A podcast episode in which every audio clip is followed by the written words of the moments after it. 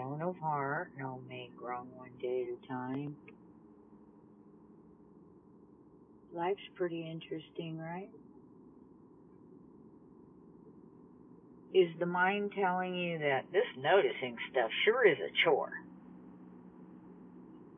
What the heck are you doing? It doesn't matter anyway. You're wasting your time. This is not going to work. Let me tell you, walking through the eye of a needle is just simply walking through the daily of life. And then what happens is all the old owies get triggered and then we're reactive. When we notice we're reactive, then we have the little power. Well, actually, that's where the power is. Not a little power, that is where the power is. And when you notice it, you can respond rather than react. Now, that isn't going to happen all the time either because there are times that's when the one liner, I'm an a hole till I'm not, and I'm not till I am, comes in. And that will happen. That's why we use no make wrong. I, in the very beginning, I noticed myself walking through these things. I could not stop it from happening. I didn't try to stop it from happening. It was different moving through that space. However, as I moved through it, something happened inside, in the inner world, or the heart space, or our divine DNA. I don't care what you want to call it. Our Jesus given power. I don't care what you call it. It is divine. It is infinite. And it is within us all. There's not a being in this world that isn't touched by love somehow, some way.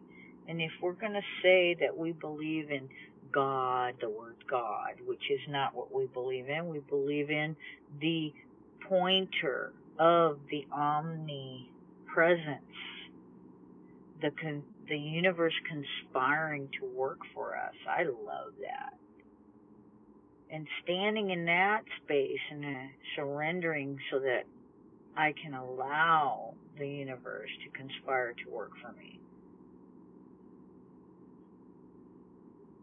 And, you know, you just keep practicing, practicing, and next thing you know, you've got this security inside that you know, you recognize. You've been experiencing it. You guys experience some of the same things. It different language, different words, different expression as far as trying to express it linguistically.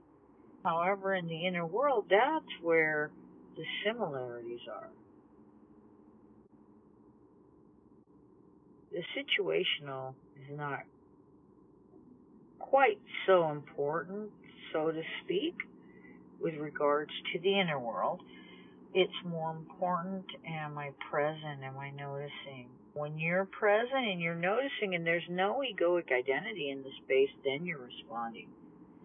And for someone like me who came from, I came from a very violent background. And it wasn't so much family of origin, although it was, it was. There was a lot of other violence that I saw. And was exposed to, uh, yeah.